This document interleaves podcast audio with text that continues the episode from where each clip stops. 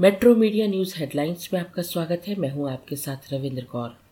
भारत रत्न स्वर कोकिला लता मंगेशकर रविवार शाम पंच तत्व में विलीन हो गई। शिवाजी पार्क में राजकीय सम्मान के साथ उनका अंतिम संस्कार किया गया। लता मंगेशकर के पार्थिव शरीर को मुखाग्नि उनके भाई हृदयनाथ मंगेशकर ने दी। देश की सात पीढ़ियों की पसंदीदा गायिका रही लता मंगेशकर को। भारतीय सेना के तीनों अंगों, थल, नभ और नौसेना ने सलामी दी।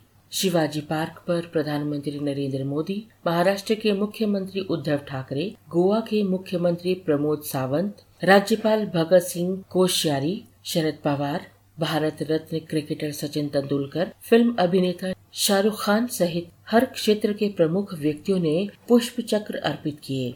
प्रधानमंत्री मोदी ने मंगेशकर परिवार से मिलकर उन्हें सांत्वना दी। इससे पहले लता मंगेशकर का पार्थिव शरीर परेड रोड स्थित उनके प्रभु कुंज आवास से सैनिक सम्मान के साथ शिवाजी पार्क के लिए रवाना हुआ करीब दो घंटे बाद लता दीदी की पार्थिव देह शिवाजी पार्क मैदान पहुँची। उनके भाई हृदयनाथ मंगेशकर, बहन आशा भोसले, उषा मंगेशकर, मीना मंगेशकर परिवार के अन्य सदस्य भी वहाँ उपस्थित रहे लता मंगेशकर के अंतिम दर्शन के लिए परेड रोड से शिवाजी पार्क तक प्रशंसक सड़क के दोनों ओर खड़े रहे।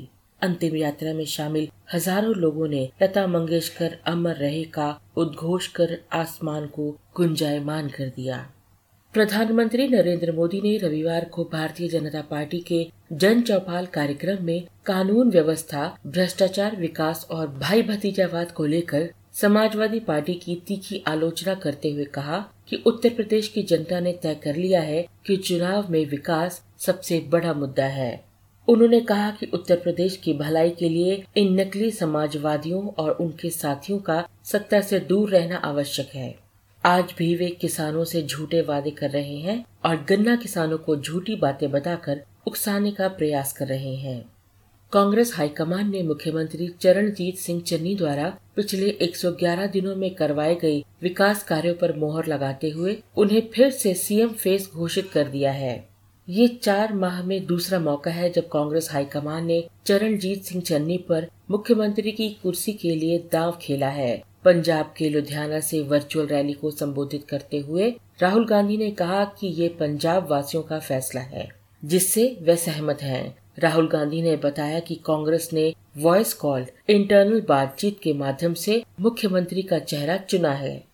कोविड के चलते निर्वाचन आयोग ने रविवार को चुनाव प्रचार के लिए नए निर्देश जारी किए हैं। अब रोड शो, पदयात्रा, साइकिल और वाहन रैलियों पर प्रतिबंध को बढ़ा दिया, लेकिन कोविड 19 मामलों में कमी का हवाला देते हुए चुनावों के लिए बंद और खुले स्थानों पर प्रचार कार्यक्रम के लिए नई छूटें प्रदान की। नई छूट मिलने के बाद उत्तर प्रदेश, उत्तराखंड, गोवा, पंजाब और मणिपुर में राजनीतिक दलों को बड़े चुनाव प्रचार कार्यक्रमों का आयोजन करने में मदद मिलेगी। उत्तर प्रदेश में विधानसभा चुनाव के पहले चरण के लिए 10 फरवरी को मतदान होगा। इसके लिए 8 फरवरी की शाम प्रचार अभियान थम जाएगा। देश में पिछले 24 घंटों में कोरोना वायरस संक्रमण के एक लाख सात हज़ार चार सौ चौहत्तर नए मामले दर्ज किए गए ये जानकारी केंद्रीय स्वास्थ्य मंत्रालय की ओर से रविवार की सुबह जारी आंकड़ों में दी गई। सुबह आठ बजे अपडेट किए गए डाटा के अनुसार पिछले 24 घंटों में आठ सौ पैंसठ कोरोना मरीजों की मौत हुई दिल्ली में रविवार को कोरोना के 1410 नए मामले सामने आए और इसी दौरान 14 लोगों की मौत दर्ज की गई।